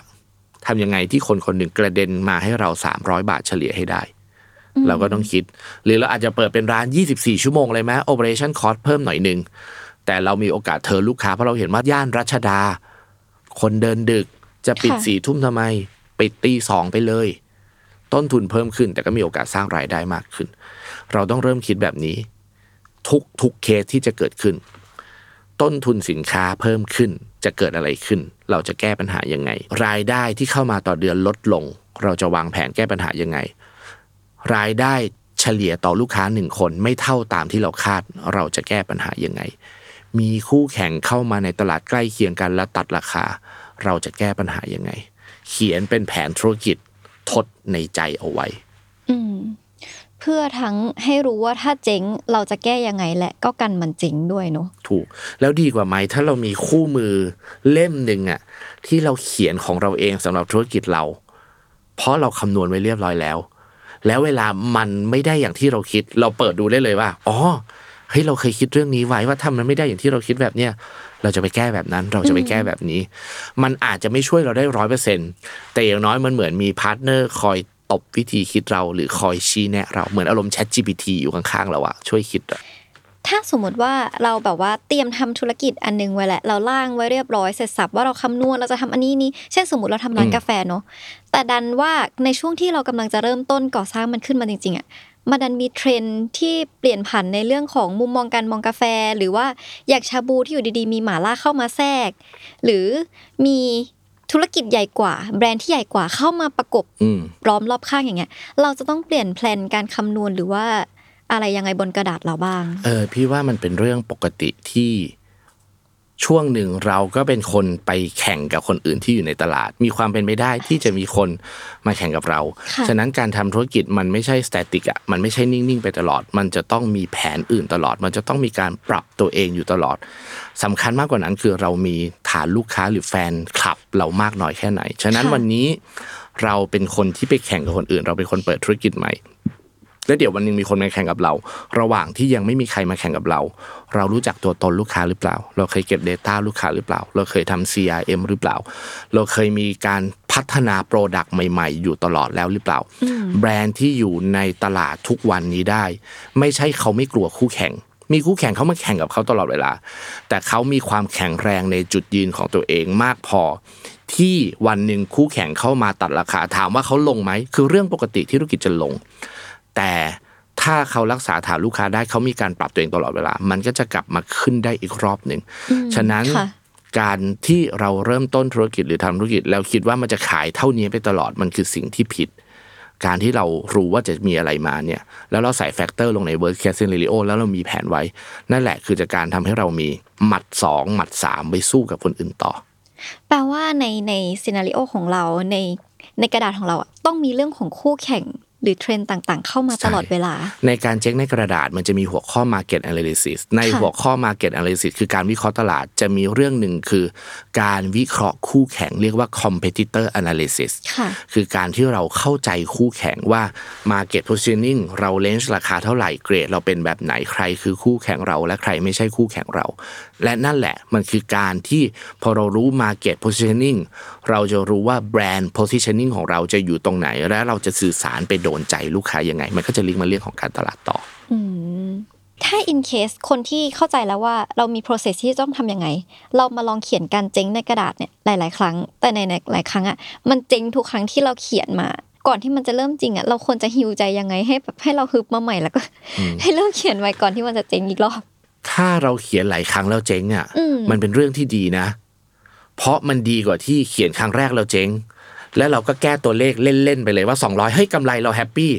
ไอ้ในอ่าอ่า Excel อะเราแก้ตัวเลขยังไงก็ได้ แต่ในชีวิตจริงมันต้องดูความเป็นไปได้ด้วยค่ะหลาย ๆ ครั้งเวลาคนคำนวณเจ๊งในกระดาษอะมักจะเข้าข้างตัวเองอืมฉะนั้นอย่างแรกเวลาเราคำนวณและใส่อะไรลงไปใน Excel อะเราต้องลบความชอบตัวเราเองลงไป 10-20%ด้วย แล้วถ้าสมมุติอย่างที่บอกว่า ใส่ตัวเลขมาแล้วมันไม่ work เลยอะเราก็ต้องดูว่าจะเปลี่ยนอะไร3อย่าง เปลี่ยน location เปลี่ยนตลาด หรือเปลี่ยนโมเดลทางการเงิน มันไม่มีผิดไม่มีถูกว่าจะเปลี่ยนอะไร สมมุติอย่างที่บอกว่า โครงสร้างต้นทุนมาดีแล้วทาร์เก็ตลูกค้าก็ใช่แล้ว มันไม่ใช่อย่างเดียวคือค่าเช่าที่มันสูงเกินไป สมมุติเราบอกว่าเราต้องได้ค่าเช่าอยู่ประมาณ 4 0,000 บาท เราคืนเราถึงคืนทุนประมาณ 2 ปี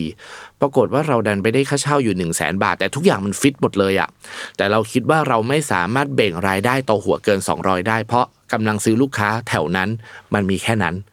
เราไม่สามารถเอาลูกค้าเข้ามาต่อวันได้ เพราะเราคิดว่าแค่นี้ก็เหนื่อยแล้ว ปรับทำเลไง ก็ไปหาทำเลที่มีลักษณะใกล้เคียงกับทำเลที่เราจ่ายหนึ่งแสนค่ะแต่มันเหลือหกหมื่นอื มมันก็จะได้กำไรกลับมาปีละห้าแสนสามปีแล้วได้กำไรกลับมาล้านห้าจากการประหยัดค่าเช่า เดือนละสี่หมื่นเห็นไหมกำไรของธุรกิจก็จะกลับมาทันที ฉะนั้นมันจะเปิดโอกาสให้เราปรับทุกอย่างได้หมดเลยเฮ้ยแล้วเราอาจจะไปเจอทำเลที่มันดีกว่านี้ก็ได้ หรือทำเลเนี้ยยังไงก็ใช่จำนวนลูกค้าเราคิดว่าใช่กำลังซื้อคิดว่ามี ปรากฏว่าเราตั้ง average check แค่ 200 บาทถูกไป แต่กะเพราอะไรมันจะจ่ายเกิน 200 เราอาจจะต้องล้มเลิกกะเพราเป็นข้าวหน้าเนื้อไหมกะเพราร้อยบาทคนอาจจะบอกว่าแพง ข้าวหน้าเนื้อ ญี่ปุ่นร้อยบาทคนอาจจะบอกว่าถูก แต่ปริมาณเนื้อเท่ากัน แต่เราอาจจะเป็นข้าวหน้าเนื้อรสชาติกระเพราเราไม่ได้เปลี่ยน target เราเปลี่ยนแบรนด์ positioning เราเปลี่ยน what อะและเราอะเปลี่ยน how เห็นไหมออปชันในการเปลี่ยนมันทำได้หมดเลย ถ้าเราล่างทุกอย่างอยู่ในแผนอยู่ในกระดาษ และเราเข้าใจทุกอย่างว่ามันคือเรื่องเดียวกัน พี่พยายามจะบอกทุกคนตลอดว่า การทำธุรกิจคือการต่อจิ๊กซอว์รูปรูปหนึ่งเรายังไม่รู้หรอกรูปมันเป็นรูปไหน คนส่วนใหญ่ต่อจิ๊กซอว์กันแบบไหน คนส่วนใหญ่ต่อจิ๊กซอว์คือเขาจะเขาจะเอาเส้นขอบขอบๆมาต่อกันก่อน สมัยอ่าเด็ใช่กเป็นกรอบๆๆเราค่อยประกอบก่อนรูปในแต่ละโซน แต่คนทำธุรกิจอะเขามักจะต่อในมุมที่เขาชอบ และต่อไปเรื่อยๆทำไมเราไม่เอาวิธีการต่อจิ๊กซอว์มาใช้กับธุรกิจล่ะอืมเพราะเวลาเราทำธุรกิจตอนเริ่มต้นน่ะ มุมนี้ก็ต้องดู มุมนี้ก็ต้องทำมุมนี้ก็ต้องทำมุมนี้ก็ต้องทำแต่แต่ละมุมทุกวันที่เราทำเราเรียนรู้และเก่งขึ้นไปเรื่อย ๆ แต่ทำไมเรากลับต่อในมุมที่เราชอบเท่านั้น แล้วเราก็ทิ้งในมุมที่เราไม่ชอบออกไปเลย ฉะนั้น การเงินต้องเรียนรู้ การตลาดต้องเรียนรู้ branding ต้องเรียนรู้การพัฒนา product ต้องเรียนรู้การสื่อสาร การตลาดเราต้องเรียนรู้การเงินบัญชีต้องเรียนรู้ มันก็คือการต่อจิ๊กซอว์ในทุกๆ มุมแหละ แล้ววันหนึ่งทุก ๆ มุมที่เราต่อมากขึ้นมากขึ้น เราจะเห็นว่าทุกอย่างที่เราต่อมันคือภาพเดียวกัน โอเค ตอนนี้เราก็เข้าปี 2024 แล้วเนอะพี่ต่อคิดว่าคาดการณ์ว่าหลังจากเนี้ยแนวทางการทำธุรกิจเนี่ย มันจะเปลี่ยนไปยังไง คนที่ กำลังทำอยู่ หรือว่าคนที่เป็นมือใหม่กำลังจะเริ่มทำและหลังจากที่ฟังคลิปเนี้ยไปเนี่ยเขาควรจะต้องรู้อะไรบ้างคะสำหรับคนที่ทำธุรกิจอยู่แล้ว พี่ว่าเราก็ผ่านช่วงยากลำบากมาพอสมควร ปีนี้ก็น่าจะเป็นอีกหนึ่งปีที่ยากลำบากต่อไป ฉะนั้นเราแค่ต้องพยายามให้มากขึ้นค่ะออกจาก comfort zone เดิมๆ อะไรที่เราไม่เคยเรียนรู้ ลองตั้งเป็นมายส t ตนไหมอืมฉันไม่เคยวางแผนการเงิน ฉันไม่เคยทำโครงสร้างต้นทุนเลย เดี๋ยว quarter แรกฉันมาทำโครงสร้างต้นทุน ฉันไม่เคย live TikTok เลยอะ่ะฉันเกลียดการถ่ายคลิปวิดีโอมาก ลองมาทำไหมแล้วไม่ต้องคิดนะว่าคลิปแรกจะดี คลิปแรกมันห่วยแตกอยู่แล้ว แล้วคิดว่าทำไปจะมีคนดูไหม ให้คิดเลยว่าไม่มีคนดูแน่นอน แต่ทุกๆอย่างที่เราทำเราบอกเลยว่าคลิปที่จะดีคือคลิปที่ร้อยหนึ่งฉะนั้นทำไปเหอะร้อยคลิป แล้วมันจะเก่งขึ้น ทำในสิ่งที่ไม่เคยทำเพราะถ้าเราอยากได้ผลลัพธ์ที่เราไม่เคยได้ เราก็ต้องลองทำในสิ่งที่ไม่เคยทำพี่ว่าปีนี้มันไม่ใช่เป็นปีที่เราต้องมารัดเข็มขัดอย่างเดียว รัดเข็มขัดแต่ไม่มีเงินเข้าในกระเป๋าเราเลย เราก็ตายอยู่ดี ถูกไหมจริงรัดเข็มขัดคือสิ่งที่เราต้องทำแต่เราต้องไปหาหน้าน้ำใหม่ ๆ ที่เราไม่เคยทำซึ่งการที่จะไปหาหน้าน้ำใหม่ ๆ ได้ เราต้องมีทักษะที่เราไม่เคยมีค่ะเราต้องเรียนรู้ในสิ่งที่เราไม่เคยเรียนรู้ ซึ่งการเรียนรู้ปัจจุบันมัน หู กว้างมาก YouTube ก็ง่ายเรียนด้รู้วยฟรี e-learning แพลตฟอร์มก็มีมากมายเสียไม่กี่พันบาทต่อปี community ของคนเก่งๆ ในออฟไลน์มีมากมายแต่ไปหมด ช่วงนี้เป็นช่วงที่สัมมนามีมากมายทั่วประเทศเดินไปหามัน โอกาสมันไม่มีขามันเดินมาหาเราไม่ได้ เราต้องเดินไปหาโอกาสเอง เราต้องสร้างประตูแห่งโอกาสเอง ชีวิตของเราปัจจุบันน่ะเราไม่ควร เอาชีวิตเราไปผูกกับสิ่งใดสิ่งเดียว แต่เราควรจะทำสิ่งนั้น เพราะเราได้เลือกผ่านทางเลือกที่เรามี ฉะนั้นสิ่งที่เราต้องทำในปัจจุบันคือ สร้างทางเลือกให้กับตัวเราให้ได้มากที่สุด และเลือกในทางเลือกที่เราแฮปปี้กับมันที่สุด ไม่ใช่เลือกทางเลือกนี้ เพราะไม่เหลือทางเลือกให้เราเลือก ปรับตัวตอนที่ยังมีโอกาสดีกว่าปรับตอนที่ไม่เหลือโอกาส สุดท้ายแล้วอยากจะให้พี่ต่อให้กำลังใจ คนที่กำลังจะเริ่มและคนที่ ลองทำไปแล้วแล้วมันเจ๋งไปแล้วไม่ว่าจะบนกระดาษหรือว่าในชีวิตจริง อยากจะให้ให้กำลังใจเขาหน่อยเพราะว่าเขาอาจจะรู้สึกว่าพอมันเจ๋งแล้วอะมันเหมือนมันลุกใหม่มันยากนะ กับมันรู้สึกเป็นซ้ำเติมเป็นปมไปแล้วอะในมุมที่เราเรียนรู้อะความสำเร็จกับความล้มเหลวอะความสำเร็จหรือการเจ๊งอะมันคือฝั่งตรงข้ามกันค่ะจริงๆอะความล้มเหลวกับความสำเร็จมันคือส่วนเดียวกัน ไม่มีคนสำเร็จในประเทศคนไหนที่ไม่เคยล้มเหลวอืม สตีฟจ็อบส์ล้มเหลวไม่รู้ตั้งกี่ครั้งโดนไล่ออก มาร์คซักเคอร์เบิร์กเคยล้มเหลวตั้งกี่ครั้ง อีลอนมัสก์ล้มเหลวตั้งกี่ครั้ง ทุกคนล้มเหลวหมดเลย ล้มเหลวคือส่วนหนึ่งของความสำเร็จ แต่คนที่สำเร็จทุกคนที่ล้มเหลว เขาไม่เคยล้มเลิกอืมเขาล้มเหลว เขาลุกขึ้นมาเขาปัดฝุ่นเรียนรู้จากสิ่งที่ล้มเหลว วางแผนใหม่ และทดลองทำใหม่ ๆ ฉะนั้นล้มเหลวไม่เป็นไร ขออย่างเดียวอย่าล้มเลิกและเรียนรู้กับมัน ที่สำคัญที่สุดอย่าล้มเหลวในมุมเดิมๆให้ไปล้มเหลวในมุมใหม่ และมากกว่านั้น อย่าล้มแบบไม่เหลือแรงที่จะลุกขึ้นมา ให้เหลือก๊อกสองยังมีแรงที่จะลุกขึ้นมาด้วย พี่เชื่อว่าสิ่งที่สำคัญมากกว่าปัญหาหรืออุปสรรคที่เราเจอ คือขนาดของหัวใจกับอุปสรรคนั้นมากกว่า อุปสรรคจะเล็กแค่ไหน ถ้าใจเราเล็กกว่าอุปสรรคอะมันไปไม่ได้หรอก แต่ถ้าเมื่อไหร่ที่ปัญหาเข้ามามันจะใหญ่แค่ไหน ถ้าขนาดของหัวใจเราใหญ่กว่าปัญหา ปัญหามันจะกลายเป็นเรื่องที่เล็กทันที ฉะนั้นสิ่งเดียวที่ทำทำทำสิ่งสิ่งเดียวที่เราทำได้ คือทำขนาดของหัวใจให้ใหญ่กว่าปัญหาหรืออุปสรรค เพราะไม่ว่าอะไรที่เจอเข้ามา เราจะมีแรงที่ลุกและสู้มันต่อไปได้เรื่อยรู้สึกมีใจขึ้นเพราะตัวเองก็เป็นหนึ่งคนเหมือนกันที่ ไม่ว่าจะแบบว่าลองเขียนหรือยังไงอะไรเงี้ยก็รู้สึกว่าเออมันดูเป็นไปไม่ได้ดูแบบว่าตันหรือว่ากลัวที่จะเจ๊งเหมือนที่บอกไปตอนแรกอิงคิดว่าอาจจะมีหลายคนที่เป็นเหมือนอิงที่กลัวที่จะเริ่มต้นด้วยซ้ำก็คิดว่าอาจจะต้องความกลัวไม่ใช่สิ่งที่ผิดความกลัวคือเรื่องที่ดี ความกลัวจะทำให้เราพยายามและค่ะเตรียมตัวอืมแต่ถ้ามีแต่ความกลัวไม่มีความกล้า เราจะไม่ได้ทำอะไร ฉะนั้นมีความกลัวได้ แต่ขอให้มีความกล้ามากกว่าความกลัวอืม ไม่งั้นมันก็จะเจ๊งตั้งแต่เริ่ม ตั้งแต่ยังไม่ทันเริ่มเลยด้วยซ้ำเนาะใช่สุดท้ายถ้าเกิดว่าใครอยากจะแบบรู้เรื่องพวกเกี่ยวกับเรื่องการลงทุน หรือว่าการเตรียมตัวเจ๊ง หรือว่าการที่ไม่อยากจะเจ๊งเลย กับเจ๊งในกระดาษนี้ต้องไปติดตามที่ยังไงบ้างคะอ่าอย่างแรกก็คือต่อเพนกวินในทุกช่องทางครับ พิมพ์ภาษาอังกฤษไปได้เลย T O R P N G U I N Facebook TikTok YouTube Instagram ทั้งหมดแล้วก็มีหนังสือค่ะหนังสือเรามีสีเล่ม แต่ถ้าเกิดอยู่ในหนังชั้นหนังสือตอนนี้ก็มีเรื่องเจ๊งในกระดาษ เรามีสถาบันพัฒนาผู้ประกอบการร้านอาหาร ชื่อ r e s t a u r a n t Business Academy ลองเข้าไปดูในเว็บไซต์ ลองเข้าไปดูใน Facebook ก็ได้ เรามีหลักสูตรเปิดทุกอาทิตย์ เรามีหลักสูตรออนไลน์แล้วก็เรามีกลุ่มผู้ประกอบการ การรวมกลุ่มผู้ประกอบการเรียกว่าลงแขก ปาร์ตี้ผู้ประกอบการทุก 2 อาทิตย์ ก็ติดตามในช่องต่อเพนกวินได้ครับ ค่ะ วันนี้ก็ขอบคุณพี่ต่อมากๆที่มาให้ข้อมูลแชร์ประสบการณ์ แล้วก็ทุกอย่าง detail ที่ค่อนข้างจะละเอียดมากกับเรื่องของการทำธุรกิจในวันนี้ ขอบคุณมากนะคะ ขอบคุณครับ สวัสดีครับ ค่ะ ก็อย่าลืมติดตามฟังอาราหรือยังนะคะ ทุกวันอังคารทุกช่องทางของ The Matter Podcast ค่ะ วันนี้ก็สวัสดีค่ะ